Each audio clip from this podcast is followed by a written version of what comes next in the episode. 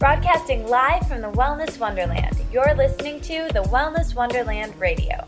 I'm Katie, and each week I chat with the most inspirational people on the planet on how to stay inspired in all areas of life. As you listen, feel free to tweet at me at Katie Dalebout or use the hashtag Wellness Wonderland. I'd love to hear your aha moments. So grab your headphones and listen on the go, or cuddle up with a notebook as we dive in deep with authentic conversations right here in Wonderland.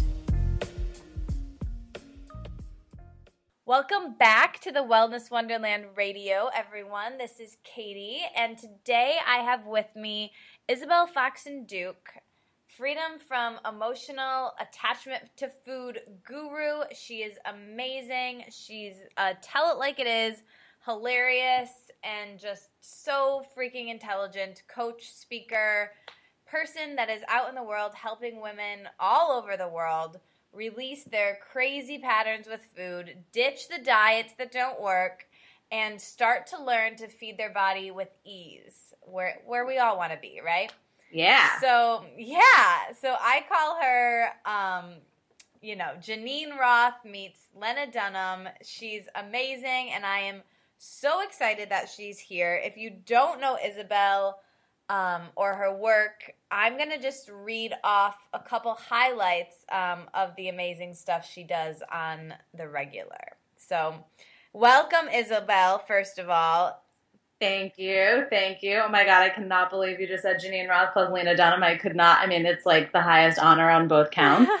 well, it's so true. It's so true. So, here's a little bit more about you for everybody. Um, and I'm just going to read this little part. So, Isabel teaches women that you don't need to be obsessed with managing your weight in order to look and feel awesome. She also teaches you don't need to fear dinner dates because you're not sure you'll be able to eat or what you'll be able to eat because you're afraid you'll lose control and eat everything on the table, including 10 of the bread basket.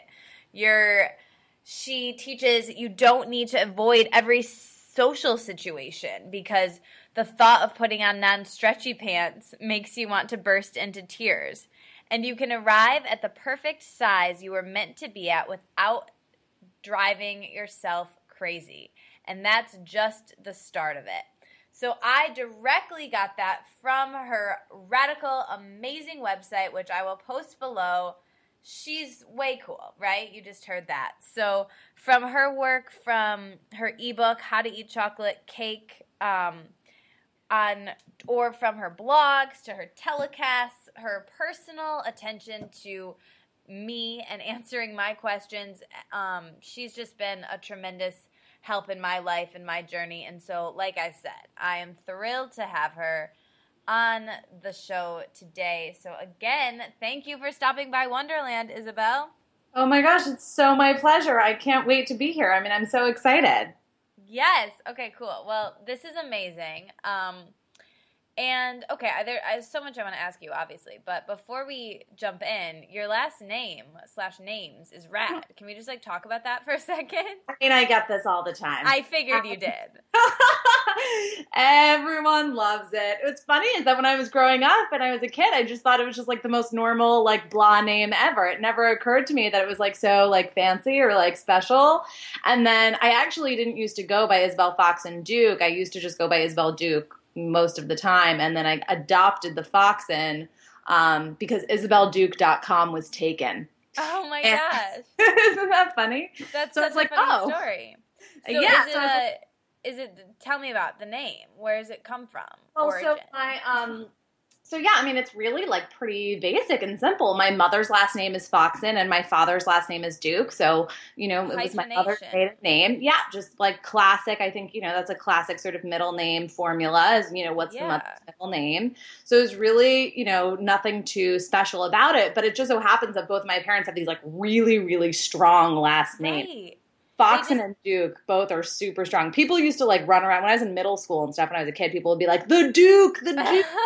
and then when I adopted Foxen, it was like a whole nother influx of oh my god, Foxy Foxen. Yeah, yeah, that's what I was gonna say. Foxy, yeah, so no, it's. I realized that Foxen would be even more scintillating than Duke, you know. Yeah, they're both very powerful, and I the order really works well. Like I don't think it would have quite the same um, clout if it was Duke Foxen. For some reason, it's just the Foxen Duke. Like I don't know.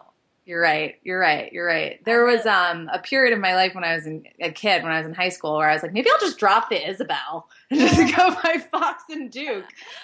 Just seemed like super powerful. Just so like I don't know, something really strong about that. But you know, you got to have a little feminine edge too. Yeah, no, for sure, for sure. Well, I like I like the whole thing. Um, cool. All right. Well, now that we've cleared that up, for mm-hmm. that was totally personal for me. mm-hmm. um, we can actually jump in because I have so many practical questions for you um, of things that I've heard from you and learned from you that I know can help so many people. So I I want to definitely get going. Um, Cool. Let's do. That. Yeah. So let's jump right in. So you've you've created um, a wellness wonderland per se that you live in definitely, and you coach women and teach women to live in that place themselves, releasing their crazy with food, like we talked about before. So. I guess a great starting place is kind of your beginning. So maybe you could tell us a little bit um, about how long it took you to get to where you are today with your healthy relationship with food and your body, and kind of what your personal journey has been like getting started on this path and how you came to holistic health in general. Yeah, great. It's it's you know I could tell the long story or the short story, but I'll do something in the middle.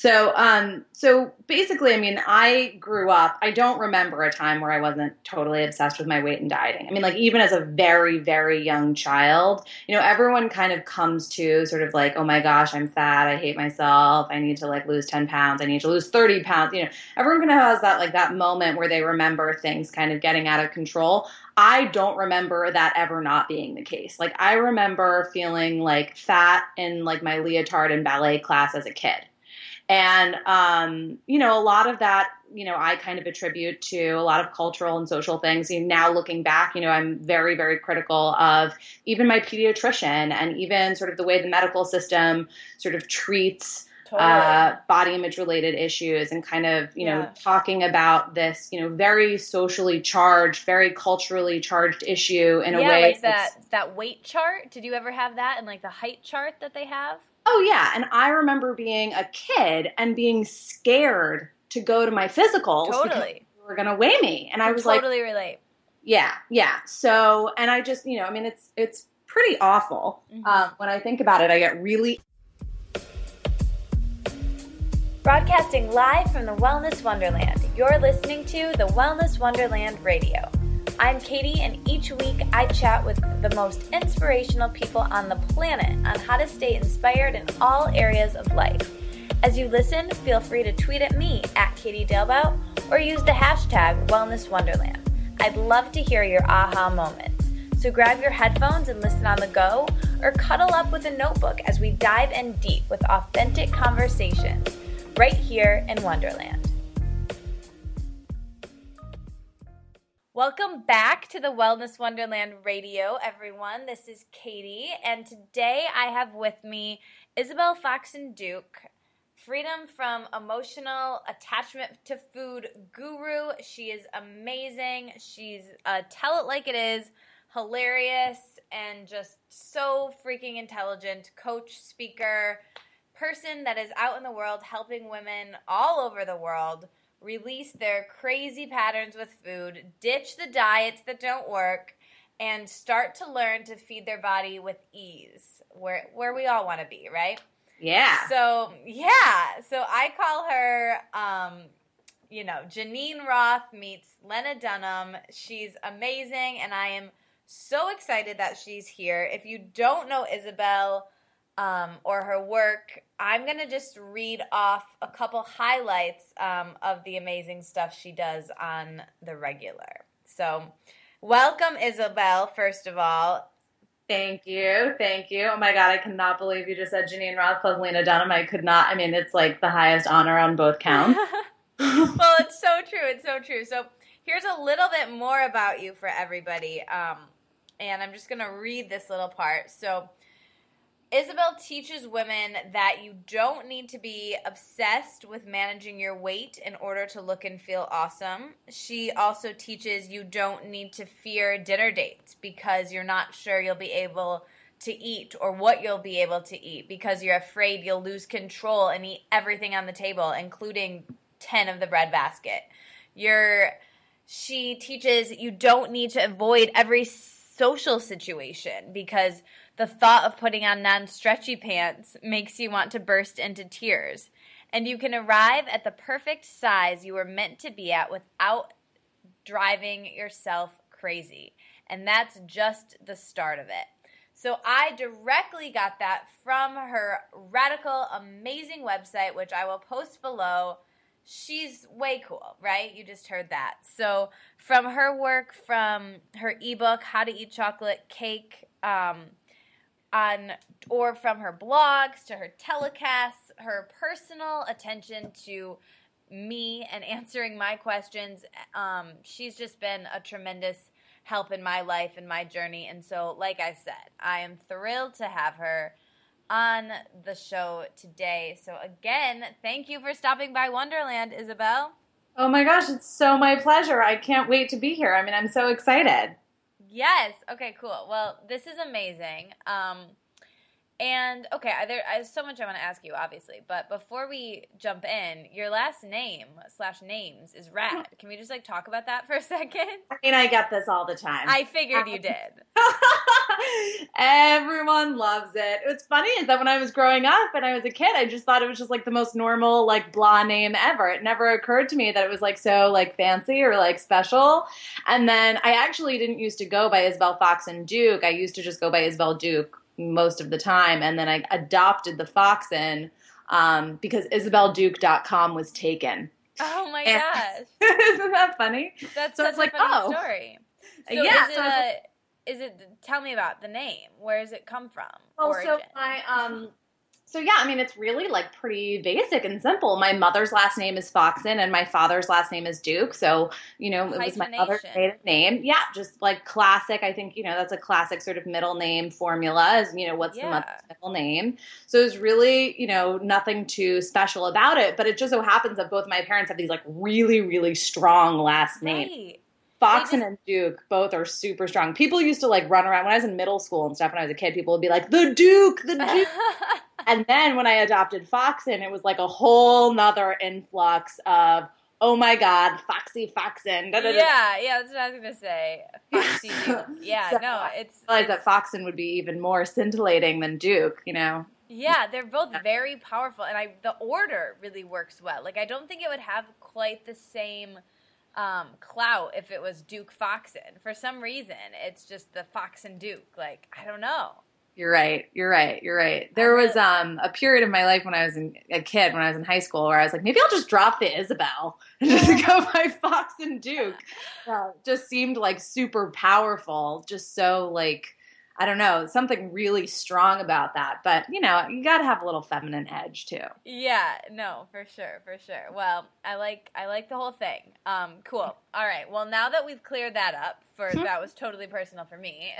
mm-hmm. um we can actually jump in because I have so many practical questions for you um, of things that I've heard from you and learned from you that I know can help so many people. So I, I want to definitely get going. Um, cool. Let's do it. Yeah. So let's jump right in. So you've you've created um, a wellness wonderland per se that you live in definitely, and you coach women and teach women to live in that place themselves, releasing their crazy with food, like we talked about before. So, I guess a great starting place is kind of your beginning. So, maybe you could tell us a little bit um, about how long it took you to get to where you are today with your healthy relationship with food and your body, and kind of what your personal journey has been like getting started on this path and how you came to holistic health in general. Yeah, great. It's it's you know I could tell the long story or the short story, but I'll do something in the middle. So, um, so basically, I mean, I grew up. I don't remember a time where I wasn't totally obsessed with my weight and dieting. I mean, like even as a very, very young child, you know, everyone kind of comes to sort of like, oh my gosh, I'm fat. I hate myself. I need to like lose ten pounds. I need to lose thirty pounds. You know, everyone kind of has that like that moment where they remember things kind of getting out of control. I don't remember that ever not being the case. Like I remember feeling like fat in like my leotard in ballet class as a kid and, um, you know, a lot of that, you know, I kind of attribute to a lot of cultural and social things. You now looking back, you know, I'm very, very critical of even my pediatrician and even sort of the way the medical system sort of treats totally. uh, body image related issues and kind of, you yeah. know, talking about this, you know, very socially charged, very culturally charged issue in yeah, a way. Like that, that weight chart. Did you ever have that and like the height chart that they have? Oh yeah, and I remember being a kid and being scared to go to my physicals totally. because were going to weigh me, and I, I was totally like, totally relate.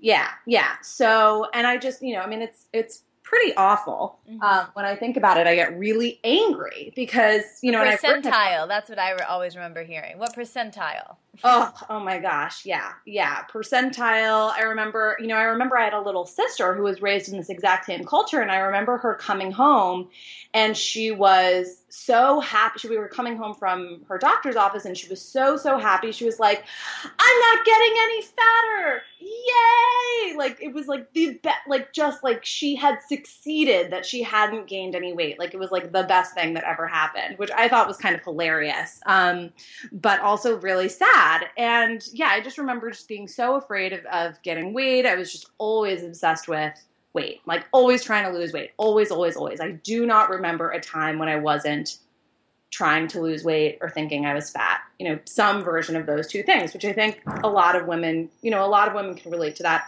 Some women I work with, they have a specific moment where they were like, this is the moment that I, you know, I never had body image issues until I went to college and I gained 20 pounds. And then that was when the diet binge cycle started for me. You know, other people, it starts when they're a baby. Like, I'm pretty sure, I think my, the way my mother tells the story is that I was two or three years old and I was, you know, on the heavy side for a two or three year old, whatever the, you know, whatever that means.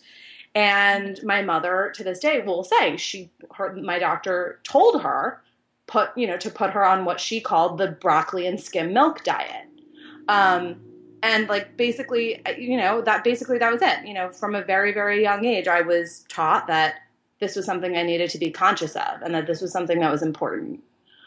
Um so fast i forward. think so many people can relate to that first of all just before we move on. I mean my myself 120% included but i think most women it, it's hard to pinpoint that exact time for most people but i think a lot of people have it for a really long time, even if they're not aware of it.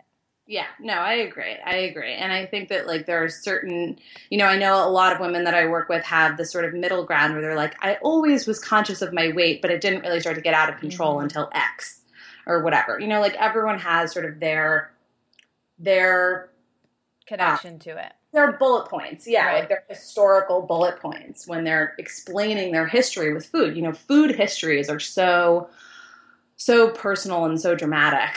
yeah, and critical to this work to really get clear on that. You really helped me coach that, or you really coached me, helped coach me through that. Yeah, getting really clear on that, um, which totally. we'll definitely get to. But I want to get back to your story for sure. Yeah, totally. We should definitely not forget to talk about no, you know the lim- limiting beliefs. When did you come up with that limiting belief? Yes. Um, so Mm-hmm. So uh, yeah, so that so that kind of just got worse and worse and worse. You know, I was throwing up my food. You know, engaged in very actively eating disordered behavior. By the time I was, you know, probably eleven or twelve years old. Wow. Um, at the latest, so I was pretty young when I was like really in full blown eating disorder. Like when and and when I say eating disorder, I mean like self harming behavior, like actively self harming behavior.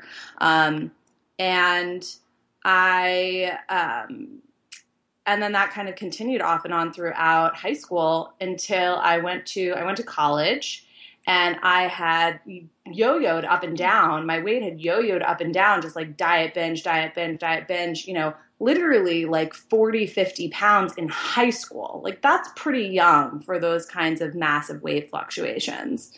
And um, I got to college and I was I was at my heaviest weight ever. I think I was like, you know, I'm not even going to say it because it's not even important, but I was heavy or than I'd ever been in my entire life. And I just remember saying to myself, I can't stand this anymore. Like, I'm going to do whatever it takes to get thin. I'm going to do whatever it takes to get thin. I don't care how bad it is for my health. I don't care. This is the only, I really felt like this is the only thing standing between me and happiness. This is the only thing standing between me and success. This is the only thing standing between me and getting the hot guy I'm in love with and, you know, having a, you know, being a star and, you know, whatever else. You know, this is my life cannot possibly begin until I get to X weight and I don't care what I have to do to get there. And that's when I really started diving I started diving into drugs, you know, and I was uh, doing a lot of really, really illicit things. I mean, to the eating disordered behaviors got very, very out of control. And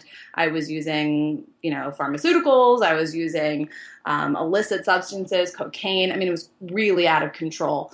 And I eventually got kicked out of school because that I was a drug addict, essentially. Um, so I got kicked out of school and I ended up going to rehab, which is, you know, where I needed to be at the time.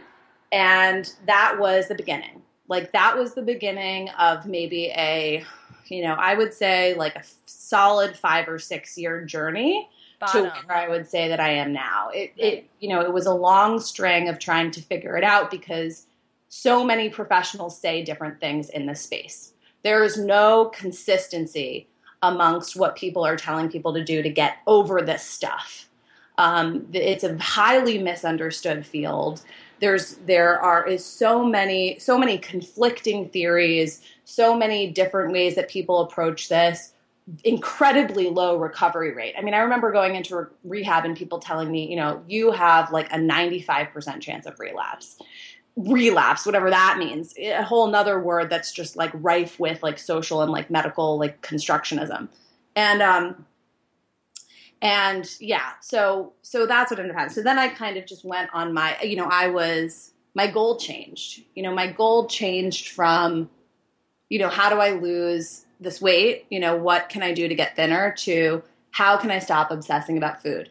And a lot of that for a very long time was how can I maintain my weight without obsessing about food? You know, for a really, really long time, I was still very hung up on the body image stuff. I was like, I just need to get my food under control and then everything will be fine.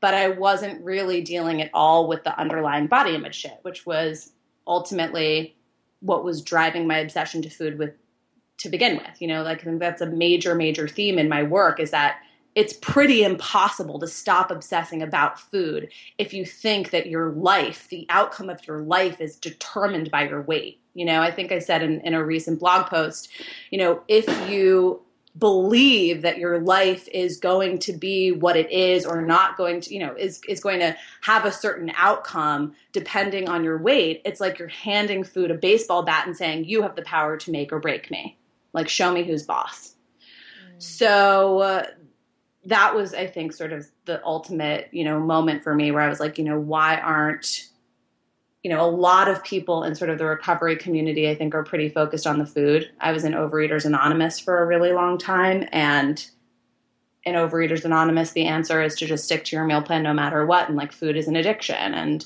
um, you know, just you know, it's it's like alcohol. You just gotta stick to your meal plan and and you know, pray to God in between, kind of thing.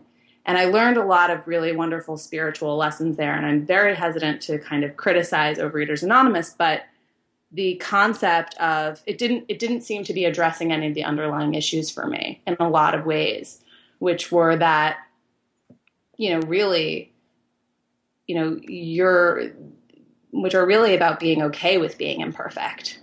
Yeah, you know, and I and I think that's um that's something, you know, I actually just heard this, you know, from Mastin Kipp during his extravaganza, and he was saying that, you know, food addiction is a little bit different than the other ones, and I'm sure you've heard this many times in the sense that you don't need a beer every single day to live. You don't need to do cocaine every single day to live, but you gotta eat food. It's gotta be part of your life. So you can't just quit cold turkey and you can't just go into these programs and follow them that way.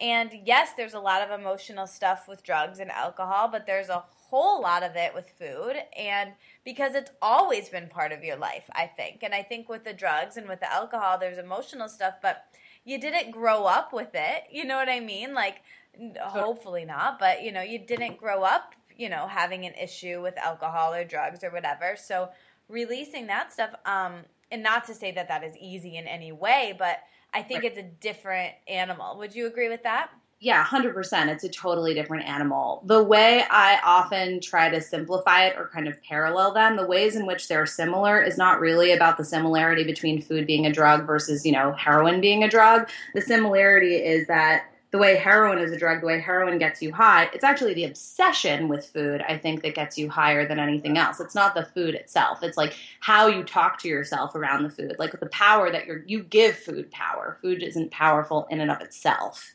And that's where people get really tripped up. You know, a lot of women are running around thinking the answer to their food addiction, in quotes, is just forcing yourself is is is trying harder to stick to that diet. The answer is in finding the perfect meal plan. The answer is figuring out, you know, what your trigger foods are, you know, dot dot dot. The answer is about the food. And the answer isn't really about the food. The answer is about how you feel about yourself around the food. Right. Preach it. I love that. And I'm this totally segued here. This I had this down further on the list, but willpower is not a thing I learned that from you. Could you expand on that a little bit? It's something I finally um good I'm going to just like straight up pat myself on the back here like since my work with you and and and what I've learned from you and um your work, willpower is not a thing has been something I've been able to incorporate in my life. Could you talk about that a little bit? Yeah, I love that. Willpower is not that's one of my favorites. Um so and and critically important to understand because mm-hmm. thinking willpower is a thing. And when I say willpower is a thing, basically I mean that will, you know, believing that willpower is the answer, believing that just forcing yourself to follow a certain diet or meal plan or whatever is is the only answer is what keeps us in the you know diet binge cycle forever. It's what it, that is the problem. Um, if willpower were a thing, if willpower, you know, worked and were like the answer to our problems, I think a lot of us would not have food problems. I mean, like women, it is so degrading to women to think that every woman who has struggles to control themselves around food doesn't have willpower. It's like these are women who are running the goddamn world. Like these are women who are running companies and, you know, driving themselves into the ground and and, you know, uh, raising families, raising children. They are incredibly incredibly powerful women and they're made to feel badly about themselves because they think they can't get their food under control when really you know, when you have an emotional relationship with food, when you're good or bad, when you're okay or not okay, revolves around what you're eating, you know, willpower is, I mean, it's just not ever strong enough to overcome an emotional relationship to food. It's it's never willpower is never going to win in a fight against that drive, that urge, to feel better, whatever that means. Like we reach for food because we need we are coping. Food, eating food outside of when we, you know, when is appropriate, however you want to define that. I don't even really care how you define that. Eating food outside of when when you need it is a coping mechanism that we have for a reason.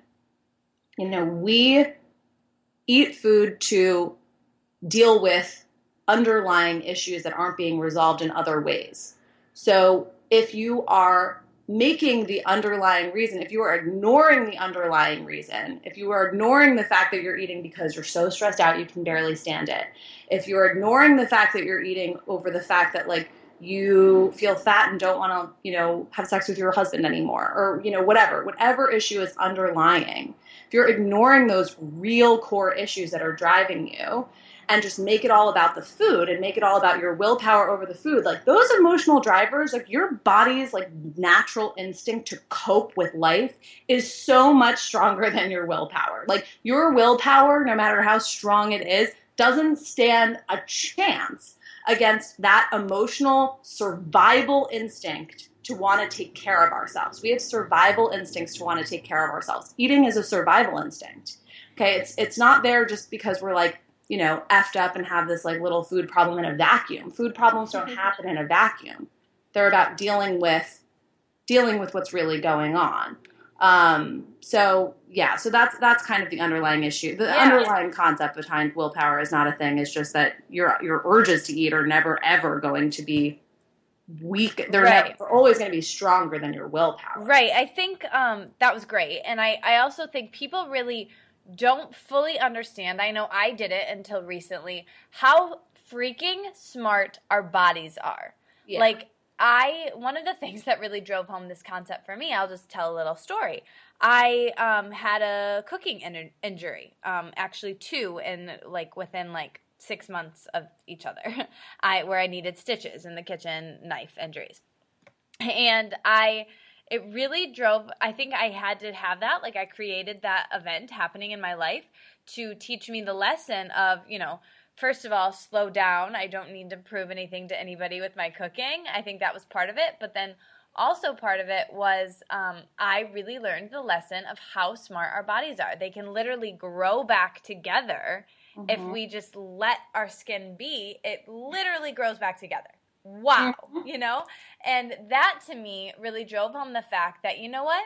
If you are in a social situation and you eat a little bit more than you maybe your diet mind wanted to or whatever you do like your body's to balance itself out naturally it's mm-hmm. just what happens because of how we were hardwired and that is just really cool and when you can actually fully understand that like maybe you hear me say it or you hear Isabel say it and it it may like sound like okay that that seems right you know that's that's logical but until you really understand that I don't think you'll really be able to honor your body fully. Mm-hmm.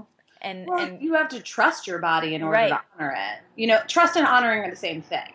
Right. You know, right. Like it, it, you know, honoring your body requires trusting your body. They are they're the same thing. It's about esteem, right? It's about you know saying like I I love you, I trust you, I respect you that's what you know honoring your body is so trust is in, an inherent part of honoring your body you know anyone if you are honoring your body by forcing it to be a certain way forcing it to you know eat certain foods outside of what it maybe truly wants that's not honoring your body that's trying to manipulate your body right right cool well okay let's go back a little bit here so what advice would you say for people just getting started on this. You know, they they know their relationship with food is super messed up.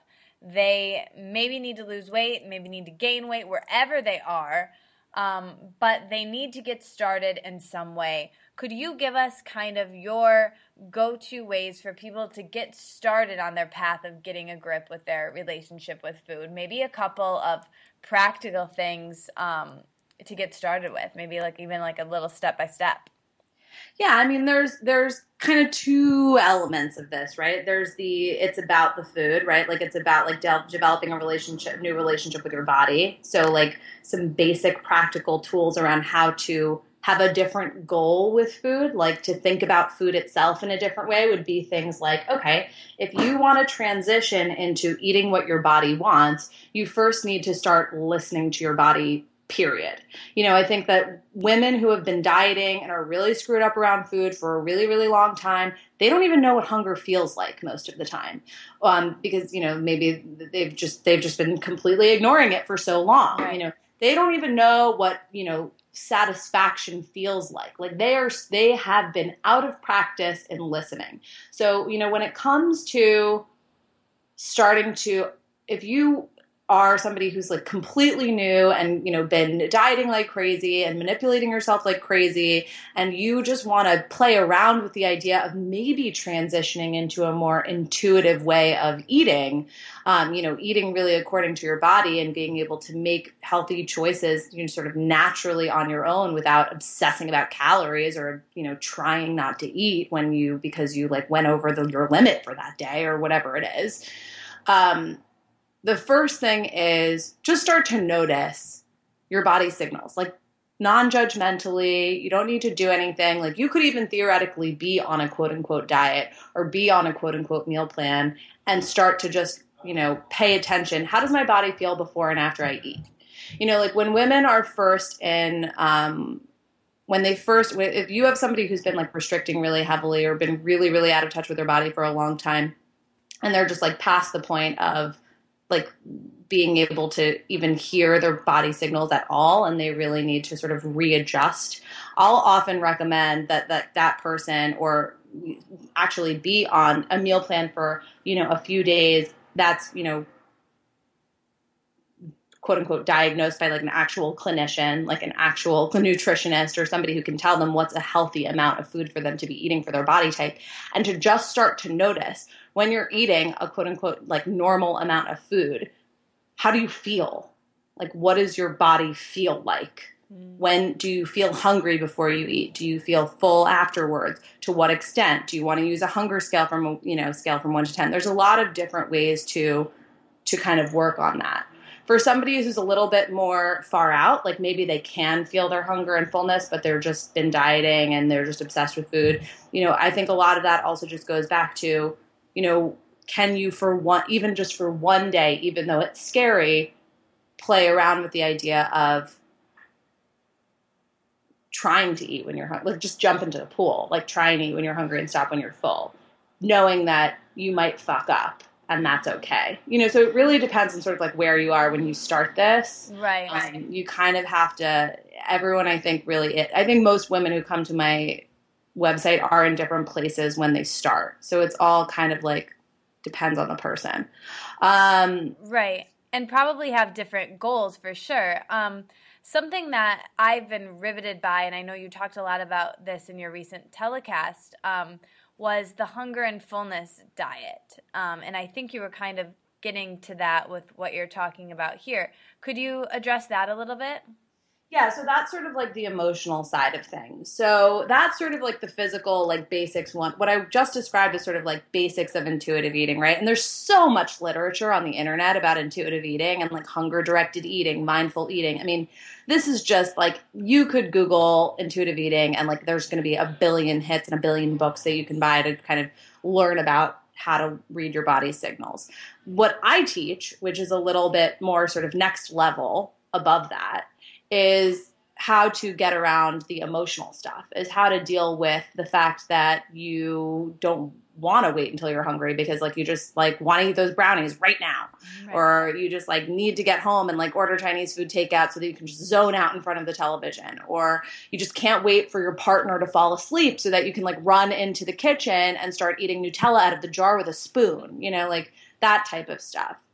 Um, and that's really that's emotional. You know, like that's really emotional. And um, you could know when you're hungry and know when you're full all day long, but that it's not going to sort of deal with that that issue. So hunger and fullness diet is one aspect of is really about relinquishing shame and judgment around food, which I believe is sort of the ultimate cause of binge eating specifically. Um, I also distinguish between binge eating and emotional eating. Binge eating is like reactionary to deprivation. It's a reaction to shame, judgment, feeling badly about our eating behaviors. It has it's a reaction to to our judgment of our own food choices. Um, emotional eating is like straight up I'm eating over feelings. I'm eating because I'm lonely. I'm eating because I'm anxious. I'm eating because I'm bored. Um, you may not be aware of that too. I think is is something else.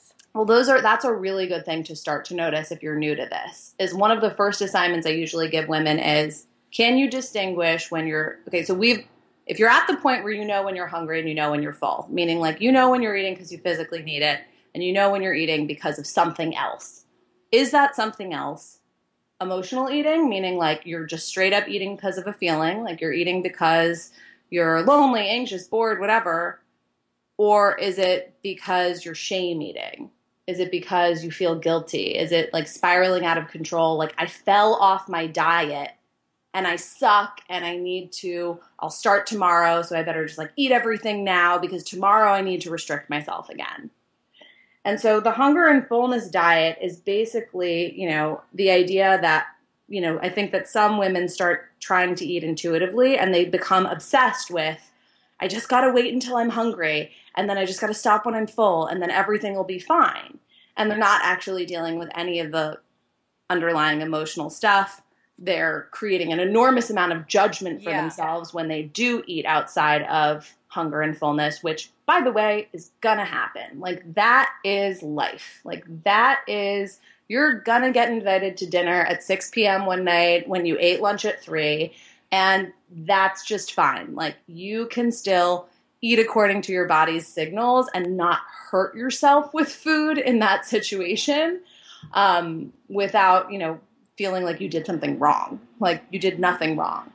Um, so that's really what the, you know, I use the term hunger and fullness diet as like a huge joke to make fun of what how people manipulate intuitive eating. You know, I think intuitive eating, a lot of people say they're eating intuitively, they're trying to eat intuitively, and they are missing the point. You know, they're right. totally missing the point. They're they're just on another diet. They're just using a different set of rules that they can rationalize as being healthier. Yeah. And that's it's like what it's, you know, it's it's it's a big joke, you know. Like, right, right, right. And and that's what I and that's what I love about it. Honestly, like when I first heard that term and that it's it's a satire, really. Um, yeah. It to me really resonated because I'll I'll just be very candid here. I was totally on that, you know, totally mindful eating, mindful eating to the point where it was like okay, I'm having dinner with that person at six. Okay, let me back into that. I, that will be a snack at four. That will be lunch at 12. That will be smoothie. Okay, got it. I, should I set alarms on my phone? You know, that kind of crazy town with the food, right? Yeah. And, you know, just thinking like, I want to be hungry at that time so I can enjoy a meal with them, but I'm going to have to literally back into this, make my day around this, and mm. then pretty much what you're doing, which I really realized when I when I heard the hunger and fullness diet the first time from you, is that I was like, yes, that's exactly what I'm doing. And I you could even call it the waiting to eat diet, you know, because yeah. really you're just like filling your time with other activities because I was to the point where I was so uber healthy, orthorexia, whatever you want to call it, where I was, you know, I'd have like my my smoothie in the morning or something and I was done and I felt this like sadness that or this like excitement, sadness it was over and excitement for lunch or the next time that I could eat, whether yeah. it was lunch or whether I the next time I felt those hunger pains. You know, the next time I was my I heard my stomach growling. I was legit excited for. And I was and I would literally think, "Okay, what can I do to fill my time until then and be productive?" Like, "Okay, I can do homework, I can write a blog post, I can, you know, go on a walk. I'm going to get these things done." And then I'm going to get that reward, which is my lunch or my dinner or whatever it was. And I was literally doing my days that way and structuring my days so much around food that it was what can I get done in between the time I ate in between my next meal and obsessing over that next meal, looking forward it looking forward it to that point where it really affected my whole day that that and then from you and from that hunger and fullness diet, I really realized that that that not only is not a healthy way to be, but you're going to fall out of that by no fault of your own. Just that's how society is. And it's part of life and it's part of the wonderful joy of life. And food is freaking part of that. And that's okay. And I, I think that, you know, it's something I'm still working on, but it's something that um, to really understand that and to really get that is like taking shackles off of you and like coming out of jail really if you have someone who has struggled with that. So i think that that um that was really huge for me to understand. Totally totally and and what i'm about to say is kind of radical but it you know i think that there's something to say about the fact that you know one of the problems with the hunger and fullness diet like you said is like well what if you fall off the wagon right? Like, well, what if you eat something emotionally when you're not hunger hungry? You know, are you going to beat yourself up and hate yourself over it and, you know, potentially spiral into binge eating and, you know, other self harming behaviors? And, you know, even just the hate yourself part is enough to, like, I don't want to go there. And so, you know, I think that one of the things that I I will say that I think very few people will say is, what if it was not morally wrong to eat something when you were lonely? You know, like obviously there are better coping mechanisms out there in the world, and we want to be developing healthier coping mechanisms than food because we love ourselves and we want to take care ourselves take care of ourselves to the best that we can. But there's nothing inherently morally wrong with like eating a cupcake at three o'clock right. in the afternoon for no reason. Right. You know, it's just I'm trying to think of something else to compare it to, but you know, like or like reading a trashy magazine or um, you know, like something like that, whatever, um, isn't probably the best thing for you morally. But if it makes you feel good in the moment, totally do it. You know, same thing. Same thing with food, and I think um, that's something that people can get really freaked out about, even on that hunger fullness diet. And I think a lot of that comes to well, if I do it this one time, then I'm a sham, then it's over, scrap the whole thing, gluten all day long. You know what I mean? Sure. And that's that's where it becomes a problem. You know, when it spirals, that's where it becomes a problem. So there's some things I think people have to just know like okay, that's a trigger for me. You know, I'm going to not I'm going to not involve myself with that for a while because it's so hard for me. Um, do you yeah. think that that's something that um, people can kind of say, like, you know what? There's such a emotional thing for me with around this particular food. Let's say it's tortilla chips, and mm-hmm. I'm just going to have to cut off all tortilla chips for right now until I get a hold of that emotionally. Do you think that's a good tactic for people to do, or is that too restrictive? I mean, I think I am of the mind that everyone goes at this in their own pace and everyone knows their own boundaries, whatever they may be. That being said, you're never going to make peace with tortilla chips by not allowing yourself to eat them. And at the end of the day, when you are triggered to eat some, when there's a food in quotes that you feel like, oh my God, when I eat that food, I spiral out of control. You know, I feel like I, you know, like you even said it, like there was this tone of like, I've I've I've fallen out of I've fallen off the wagon. There was like almost like this feeling of like I've fallen off the wagon, like I'm gonna eat this whole bag and it just spirals out of control. It's like I think that there's something to be said for if you were okay radically okay with eating an entire bag of of tortilla chips, you probably wouldn't do it. Right.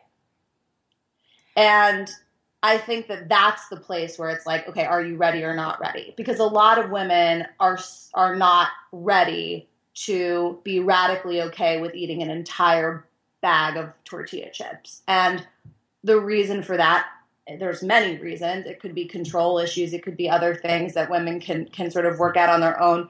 I think a lot of times it's weight related. I think a lot 95% of the time it's body image related, which again is why I go back always, always, always. If you are not, this work cannot be done to the fullest extent that it needs to be done without a foundation of radical body acceptance. Yeah, and I think um, getting to that point where you really think about how a food is going to make you feel rather than what right. you're going to get for it in the moment, thinking, you know, how you want to feel 45 minutes after your meal or 10 minutes after your meal instead of how you're going to feel during or whatever. But you know and then going off of that you know as i'm as i'm saying and i'm thinking but you know what? Sometimes that emotional stuff is just too strong in there anyways. Exactly. I don't think that that i think a lot of women try to do that and that's where they fail because like a lot of women that's like saying you know oh well you know it's like nothing tastes as good as skinny feels like you can say that to yourself like all day long but it doesn't work right. um, for very long because that emotional urge to eat will always be greater than your motivation to lose 10 pounds or maybe even your motivation to you know whatever i think that the when it becomes the the, the miracle of an allowance based methodology, which is what I call my work, you know, meaning when you truly do sort of allow yourself and relinquish the judgment shame force from the equation sort of the miracle of that is is that you you naturally start to want to eat according to your body's natural signals because you can hear your body when you're not trying to force it. You know, there's yeah. something to be said for there's a really really great sort of idea that I think I've talked about in a blog maybe like years ago, like a really long time ago that I barely even reference, which is that your brain doesn't hear negatives. So when you tell yourself, don't eat, don't eat, don't eat, don't eat, don't eat, all your brain hears is mm. eat, eat, eat, eat, eat. Wow, so, that's really powerful. Yeah. So like when I, you know, when I say when I talk to women when I talk to women who are like, I'm not judging myself, I'm not shaming myself, I'm not falling into that like spiral binge eating place of like, oh, I did something wrong, I'm gonna go punish myself with food. Like that's not happening, but maybe I'm just like eating emotionally a little bit. Like I'm just like noticing that I'm like wanting to eat cupcakes and chocolate for no reason in the middle of the afternoon. You know, the answer is not to tell yourself, don't eat cupcakes, don't eat chocolate, don't. That's when you start. That's when emotional eating will eventually turn into binge eating because that's basically like the hunger and fullness diet, or like it's some. It's a form of emotional deprivation. Okay, but when we understand that all emotional eating is is a coping me- all it is it's a coping mechanism that has a function. Like when you understand that there is a reason why you want to eat cupcakes and you start solving your real problems in other ways your desire for cupcakes and chocolates in the middle of the afternoon will naturally disintegrate. So instead of approaching emotional eating from a place of don't eat don't eat don't eat don't eat start approaching it from a place of how can I start developing healthy coping mechanisms whether I eat or not? Because wow. I know that when I develop healthier coping mechanisms, I know when I start solving my real problems in real ways, the emotional eating is going to naturally fall off without force. The second I try and force myself to not eat, not eat, not eat, not, not eat, all my brain's going to hear is eat, eat, eat, eat, eat. Nice. I mean, this is these tips are just like I I can't wait to go back and listen to this myself just because all of this everything that you say is so deep and it's so logical and just like makes sense but at the same time it's one of those things I have to like repeat to myself two or three times and say okay wow and really like let it sink in. So just there's just been so much here that's been so good. I actually haven't even asked one question on my little list yet and we're already like way in. So I just have so many things I need to ask you. Um, but getting getting back on track a little, or we've totally been on track this whole time because it's all been amazing. But um, something I definitely want to get to is how do you help people when their perfect size or their perfect size for their body, their set point weight, where their body is supposed to be, is different than or higher um, than where they're comfortable with mentally, where they um, feel that they want to be. I think oftentimes people who struggled with eating disorders or any kind of dieting, um, really at, at all, um, and just most people in our freaking society, um, their set point weight or their natural weight um, is probably going to be different than maybe where they want to be mentally. How do you help people get comfortable with that? Yeah, so that's, you know, obviously a straight up body image question, right? Like, how do you, you know, the answer to that is obviously like, again, like you need to make peace with your body. And I think one of the immediate problems or difficulties with that right off the bat is that women are like, well, I don't want to accept my body, so I'm just going to go back to dieting. And the first most important and most critical step to actually getting to a place of body acceptance is just being willing to want it you know, like just being willing to want body acceptance. You know, I think a lot of women hear the word, you know, positive body image or, you know, you're beautiful the way they are. And they're like, no, I'm not. I don't want to accept my body. All I want is to be thin. Don't try to make me love my body. I don't want that. I don't want to accept myself. I just want to lose 20 pounds.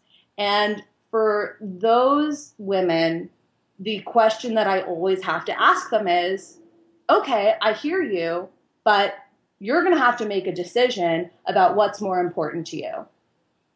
Yeah. Losing 20 pounds or being crazy town. Like, is 20 pounds worth your sanity and why? Get really, really clear on that because if your sanity is not worth, you know, the extra five pounds or whatever, you know, you're screwed. Like that's I can't work with that. You know, no one can work with that. Like that's right. something that like you have to want sanity. You have to want it.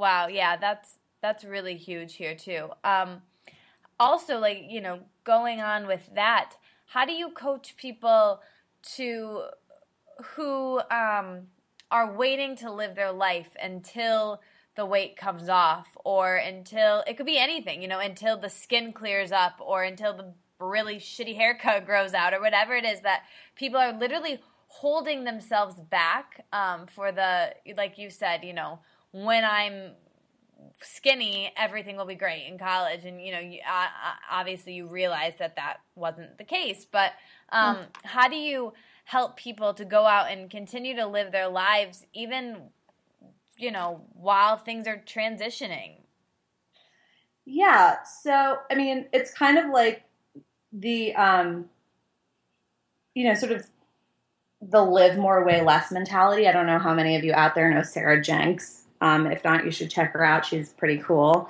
But she kind of talks about this whole idea of what I just mentioned before, which is that you don't need to try to stop emotionally eating. If you just start dealing with your life in other ways and start filling yourself up with richness and fun and beauty and, you know, create a wonderful life for yourself at the weight you are, the eating naturally becomes less important, right?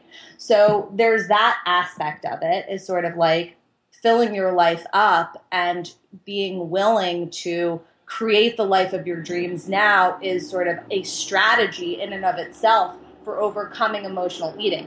And I think that that's very motivating for people because it speaks to women's natural inclination to want to stop eating emotionally and lose weight. You know, that's why the whole concept of you know Sarah Jenks' concept, which is live more, weigh less, works so well because it's still appealing to women's sensibility of like, oh, well, if I like live my life and I do all these fun things, I'm I'm going to lose weight. Um, then there's the flip side of that, which is, well, what if you don't lose weight? Or like, what if your natural body size is bigger than you want it to be? Then it becomes a conversation about are you willing to create the life of your dreams now because otherwise you may never. Right, right. That and that's powerful, and I think that's something that a lot of people um, have to get to. And just again, it, I think it all kind of goes back to body image, and I think that that's just really, really paramount here. Um, totally. But okay, now I want to get I want to get personal with you. Um, if that's cool. I want to ask a little bit about um, when did you decide that you wanted to make this work and helping people um, through this your um, career? And how did you make that transition? And um, why was that important for you to do? Yeah, that's a great question. Um, you know, I think that a big it kind of happened by accident and a lot of it had to do with again there's so much misinformation out there and so many people spewing bullshit on this topic. And you know i have a really strong uh, you know i have a pretty strong opinions about this topic and um, i think that there's a lot of people who are you know and there's just so many there's so much misunderstanding so many differences amongst people out there and no one i couldn't really find anyone who really was speaking to my experience um, which is i think why i felt really compelled to share it. Like there were a ton of people out there being like well when you want to eat a brownie like take a warm bath mm-hmm. go for a walk. And i'd be like i can't do that. I want to eat a pan of brownies right now. And um, you know there was just no there was just no one really talking on that like level of you know, whatever you want to call it, of honesty, of, you know, just dealing with the real issues. There were, I just felt like I finally got to a place in my own recovery, if you will, although I yeah. don't really like to use that word because, you know, I, I, when I really kind of got to the place I am now, I think I got there because I kind of stopped thinking of myself as a broken person. And that was a big part of my really getting to the place I am now. Um, and yeah, it was really just about like I felt like there was this lack. Like I felt like there was this hole in what was available to women. And I I knew enough women dealing what I was dealing with. I knew I wasn't the only one who was, you know, standing outside of the fridge with the door open, you know, eating condiments with her fingers, hoping no one caught her. Um, I knew that wasn't just me. And I started writing about it. You know, I just had a really simple blog. It was like something I made by myself in WordPress. I'm not tech savvy. It was just really simple. And people reacted really strongly to it and were like, oh my God, I, I thought I was the only one. Yeah. And, and that's, and that's, that's sort of the beginning of that. That's what else were you doing at that time, Isabel? I was working at the Institute for Integrative Nutrition, oh, which oh, wow. happened to be a certification program for health and wellness professionals, health coaches, which is what I am doing now, which was kind of a joke at the time because when I first enrolled at Integrative Nutrition, I mean, I knew emotional eating was something, I was still on my emotional eating journey when I enrolled in that program, but I hadn't yet figured it out by any means. So it was kind of just like more of a seeking the answers kind of move. Um, and then eventually I did get to this place and started writing, and then kind of like all the chips just sort of aligned, and I happened to have this certification and all this information about how to move forward with this career path. And, you know, I was very, you know, lucky and blessed to have, you know, friends and professionals in my, you know, sort of extended network who could guide me in taking my work from being, you know, a borderline secret blog that I shared with my friends to, you know, a real website that I could um, start to develop that I could start develop sort of more of a following with and start really sharing my information, you know, in mass. Right, right. And I and I would actually argue to say that when you're in line with what you're when you're aligned with what you're supposed to be doing, those people that you said that helped you will show up because you are so freaking meant to teach this and help people with this that the universe just has to line up for you to do that. And i think that that's definitely what happened with you. Thank you. Yeah i mean it definitely there definitely was some divine intervention i have to say. I mean you know when i signed up for integrative nutrition i did not know that this was going to happen to me and um, but it, when it when i was ready for it i magically also had these tools in this network and i was like all right like this i can do this let's go for it so it just it just made sense. Right, right.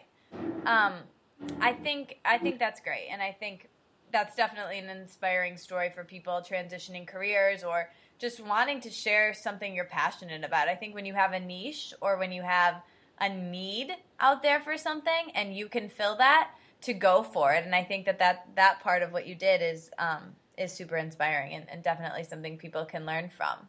Totally. That's like my biggest suggestion to entrepreneurs is I feel like so many people out there are just like, I want to be an entrepreneur. I just need to like think of my business plan. And I'm like, your business plan will find you. Right. What are you good at?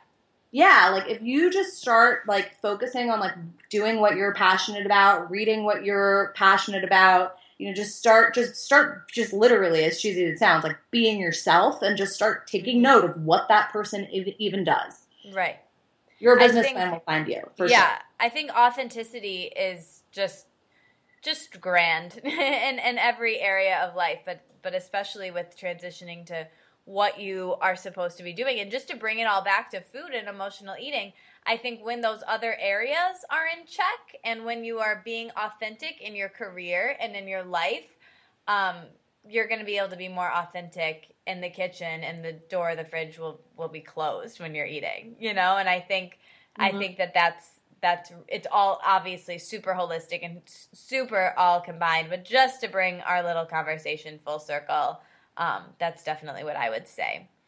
But staying um, personal with you here since you are um, definitely have released your emotional stuff with food and at our are at a really good point in your life. Um, can I ask you some personal questions just as like inspiration to um, other people and kind of how you live your life with food? Yeah, please, please, please. please. Okay, sweet. Right. All right, cool. So I'm gonna give you a little scenario. Is that cool? Awesome. You ready? I love All these. Right. I'm really great with these. okay, sweet. All right, cool. So, it's um, 8 p.m. We'll say you've just had a long day. You haven't eaten dinner. You're beat, but you're starving. Um, maybe you're a little hangry, as you know we like to say. And what do you eat slash make? Go pick up. What what is your go to? Um, I mean, it really depends on just what I'm in the mood for. You know, if I'm a little hangry and I'm a little bit, um, you know, wanting comfort food, like I think that that's okay. You know, like if I'm if I'm feeling like I had a bad day, like I might go get some, you know, noodles or something. I mean, I think that there's something to be said for. I, de- I definitely challenge the idea that food we needs to be void of emotion. Um, you know, I think Love there's that. something to be said for, you know, it's, I, I was, it was, an, it's actually another coach that taught me it's pretty impossible to remove emotion from food. I mean, it's this idea that food is not just fuel and you are, and we are not machines. So if I'm, you know, really just like wanting some comfort from a bad day and I'm hungry and I'm hungry for it and I want something and my body wants some, you know, some pad thai, I'll eat it. Like that's okay. There is nothing wrong with that.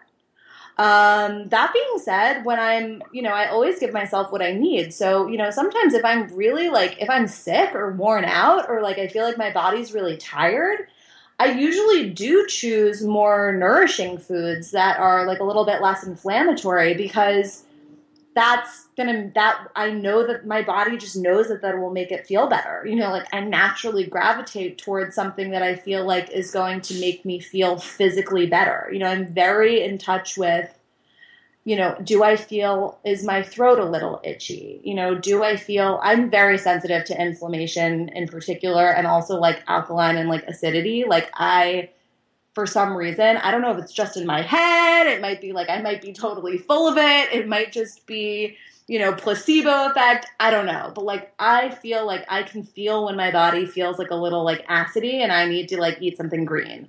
Or I can feel when I'm like really worn out and I need to just eat something kind of like low inflammation, just like a little like chicken and tuna fish kind of thing.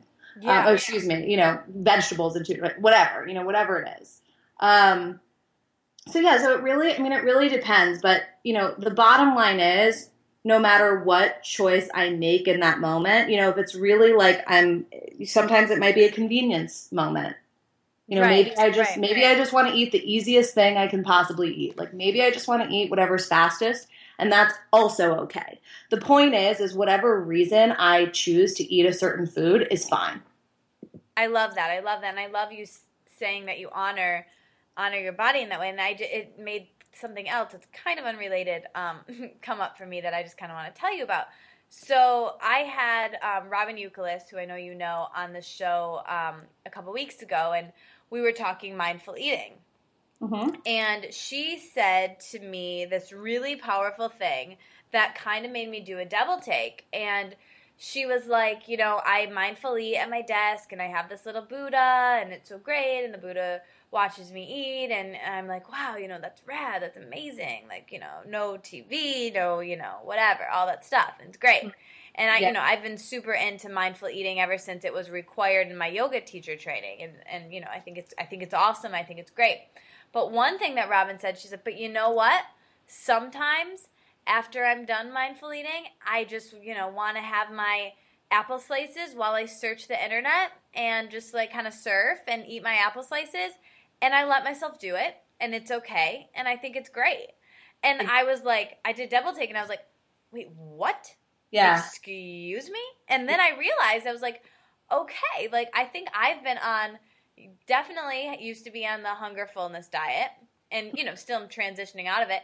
Definitely was on the mindful eating diet too, to the point where yeah. it's like I was so consumed with like um, no dis- no external distractions must m- must thank the yeah. farmers must thank until it's like oh my god no like i just want to eat and i want to eat quickly and yeah. i want to surf the internet or watch tv and like that's okay you know that's part of it and i think you know that's another like satire diet we can kind of make fun of too is like the mindful eating diet and mm-hmm. like taking that to another step and i'm sure um, you can relate to that too is just like you know I think moderation kind of is key here on all of this stuff. You know, totally. I mean, I love Robyn so much. You know, Robyn actually got me into integrative nutrition. She was the she is the reason she referred me to integrative nutrition. She's the reason that I I'm a health coach. Oh my god, I love that. I love her. I love yeah, she's great. Shout out to Robyn. Yeah, shout out. yeah. Um. Anyways, yeah. Too. So I I just love that for sure. But yeah, okay, so she, she, nailed it. I mean, she, she nailed, nailed it. it. Like I I am for me, this work really boils down to just like being okay with whatever choice you make, regardless of whether or not it's like a right or you know whatever whatever whatever it ends up being. Like in like a radical sense, you could be like being okay with binging even if you binge, you know, like that right. kind of thing. Like that radical, like it's okay because when it's not okay is when shit starts when shit hits the fan, and um you know, I think that that's really sort of the bottom line is that like we do live in a world where life happens and food above all needs to be flexible. Like mm-hmm. normal eating is I've heard I love that. Food above all needs to be flexible. That's exactly. Ellen Satter, who's an awesome person who you should check out, said that. That's her definition. Her definition of normal eating is one of the most beautiful definitions I've ever heard and it is that basically, above all, normal eating is flexible. Um, I can actually read you her definition right now. It'll probably blow your mind. Mm-hmm. Hold on one second. If you'll bear with me, this is probably like the best closing remark I could ever think of. Yeah, no, that's amazing. And I definitely want to hear that. And then I want to challenge you. Um, and I know we've, this is longer than the normal podcast, but this will be a special edition. We'll just make it work. But I want to do a couple quick fire questions with you after you read us that definition. Are you down for that? I totally am down for that. I love that. But yeah, so this is the normal. What is normal eating? This is Ellen Satter's definition. She wrote a book called Feeding the Healthy Family, which is just genius. Um, and this is her definition. Normal eating is going to the table hungry and eating until you are satisfied. It is being able to choose food you like and eat it and truly get enough of it. Not just stop eating because you think you should. Normal eating is being able to give some thought to your food selection so you get nutritious food, but not being so wary and restrictive that you miss out on enjoyable food. Normal eating is giving yourself permission to eat sometimes because you're happy, sad, or bored, or just because it feels good Normal eating is mostly three meals a day, or four, or five, or it can be choosing to munch along the way. It is leaving some cookies on the plate because you can you know you can have some again tomorrow, or it is eating more now because they taste so wonderful. Normal eating is overeating at times, feeling stuffed and uncomfortable, and it can be undereating at times and wishing you had more. Normal eating is trusting your body to make up for your mistakes in eating. Normal eating takes up some of your time and attention, but it keeps its place as only one important area of your life. In short, normal eating is flexible. It varies in response to your hunger, your schedule, your proximity to food, and your feelings. Mm. Good. Ellen! Ellen yes. coming in with the zinger at the end. Man, I mean, that is amazing. And um, I'm just going to put this out there. I've actually heard that before. That was given to me um, on a piece of paper the first day I walked into this dietitian's office when I was at the height of my eating disorder, whatever you want to call it, height of my stuff. And I've never even gotten really real with this with my readers, but I think everyone needs to hear that but I also think that that can be super scary for people.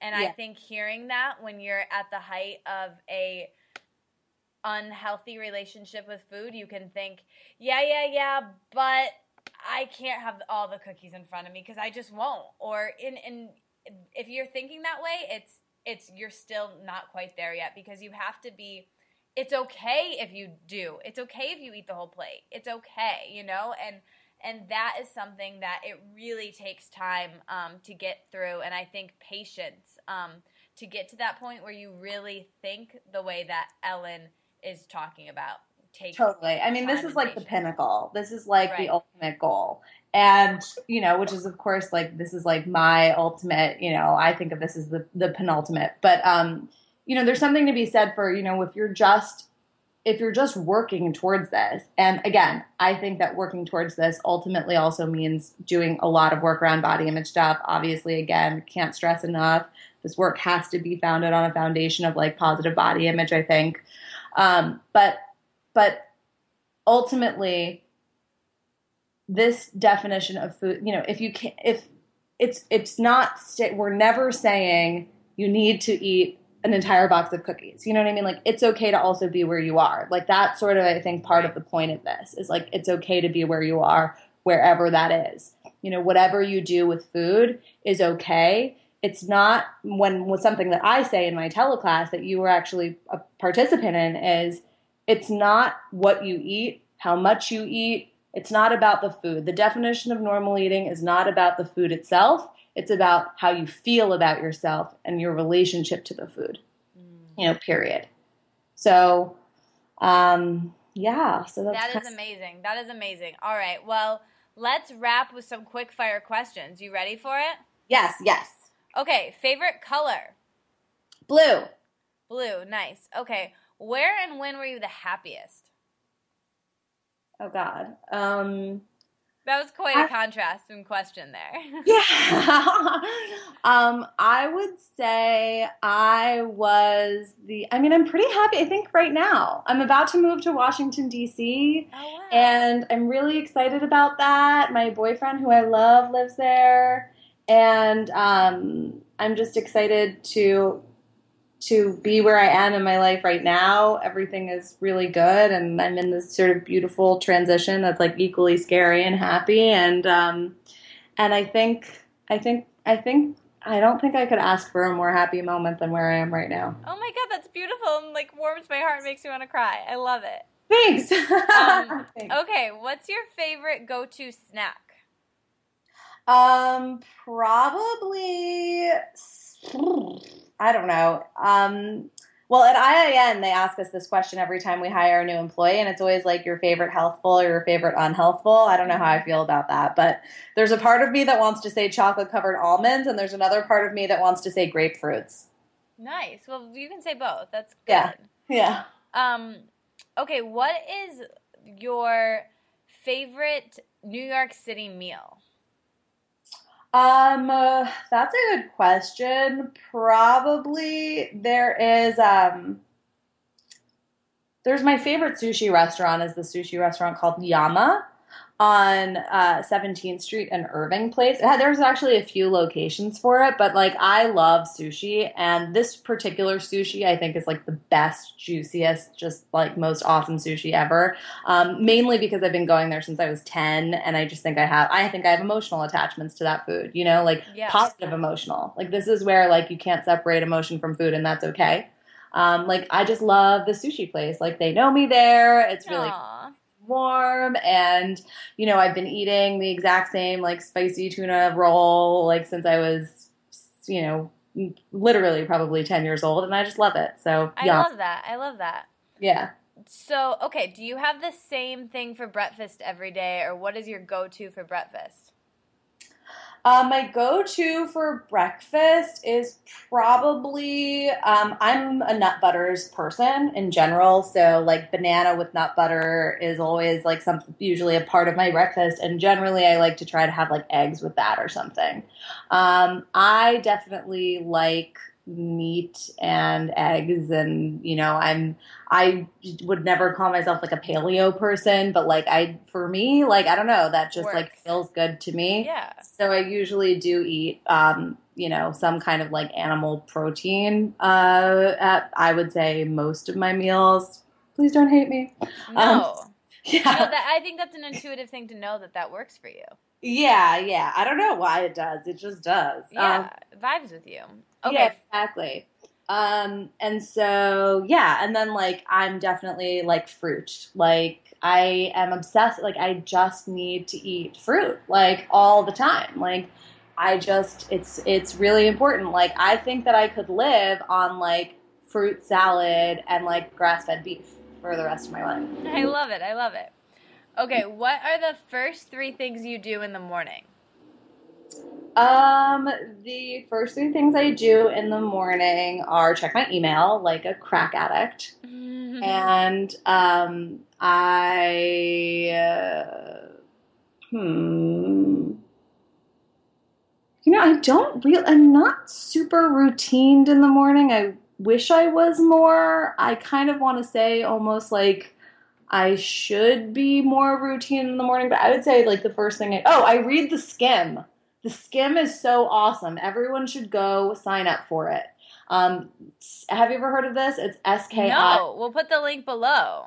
Oh my god, it's awesome. It's basic it's the coolest thing ever. Basically, it is a wrap up of yesterday's global news, but in like girl blog talk. Sweet. So like, yeah, so it's like it's hilarious. It'll be like, "Oh my gosh, you know, like Morsi was ousted and, you know, the deputy deputy secretary is really like bummed out about XYZ. Like that it's just so cute. It's really funny. It's really really funny. Um, so I always read that. That's like my new favorite news source.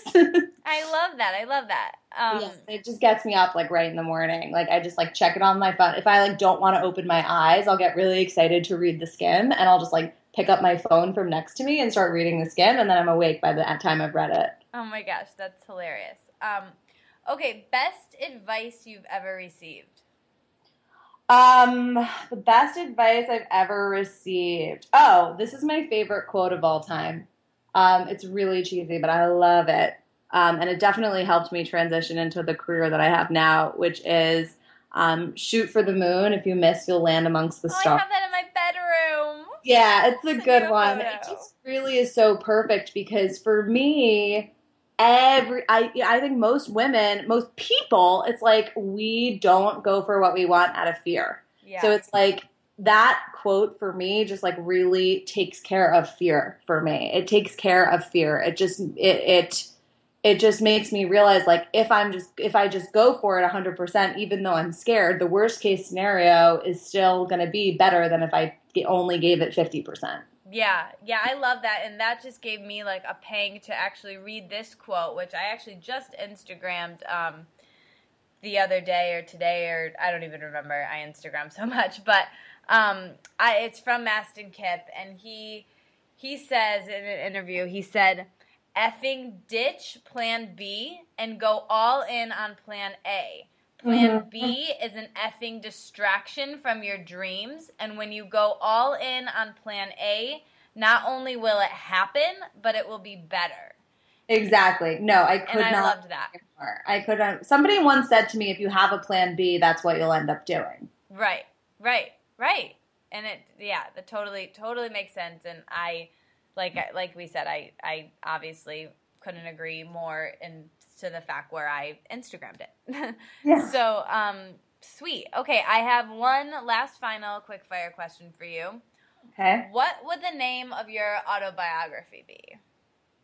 Ooh, um, the name of my autobiography. It would have to be something like really like I don't know, like something a little bit like abrasive because I'm a little abrasive sometimes. Um, my mentor, who is named Andrea Owen, who's amazing, she just got her first book published, which was called like 52 No BS Ways to Live a Kick Ass Life.